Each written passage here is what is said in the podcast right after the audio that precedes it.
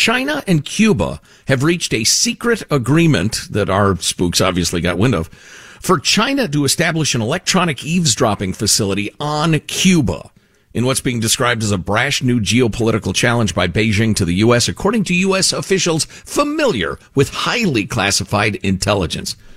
But Cuba, as most people realize, is about 90 miles off of Florida.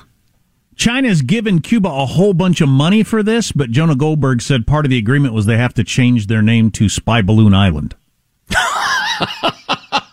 that is funny and wildly inappropriate. This is no matter for joking, Jonah.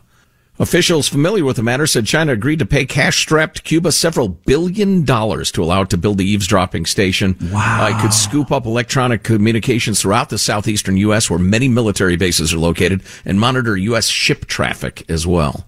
So I don't.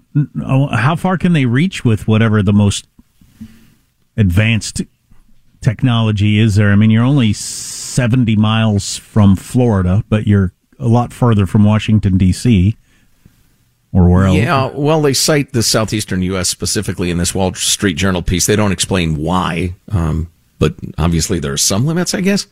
Obviously, uh, the Biden administration is concerned because it's right next to us and incredibly bold for China to build this station on Cuba. I'd so say. far, the statements from the government are: "We're monitoring it. We remain confident. We can meet our security commitments." Blah blah blah. China is not interested in coming off as too provocative, are they? No. No, indeed. Uh, they're they're big on saying this is escalatory as they escalate every damn day. Right. It's been, uh, you know, as a guy into political science, it's been so interesting to watch a country go from pretending to be a friend to saying, "Okay, that jigs up. Uh, here are our true colors," and uh, their true colors are extremely aggressive. I feel like if you had a president with a big, thick Tom Selleck mustache, they wouldn't do this. Um, oh boy! Just when you thought it was over, folks.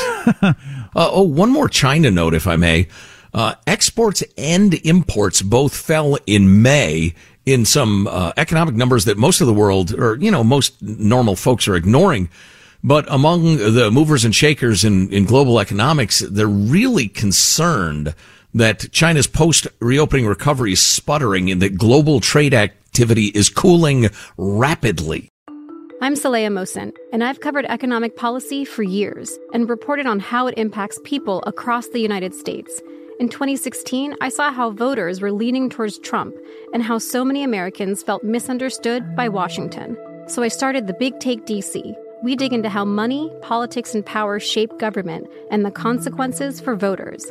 With new episodes every Thursday, you can listen to the Big Take DC on the iHeartRadio app, Apple Podcasts, or wherever you get your podcasts. The Big Take from Bloomberg News brings you what's shaping the world's economies with the smartest and best informed business reporters around the world. We cover the stories behind what's moving money and markets.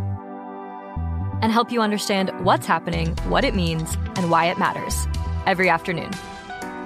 I'm Sarah Holder. I'm Saleha Mohsin.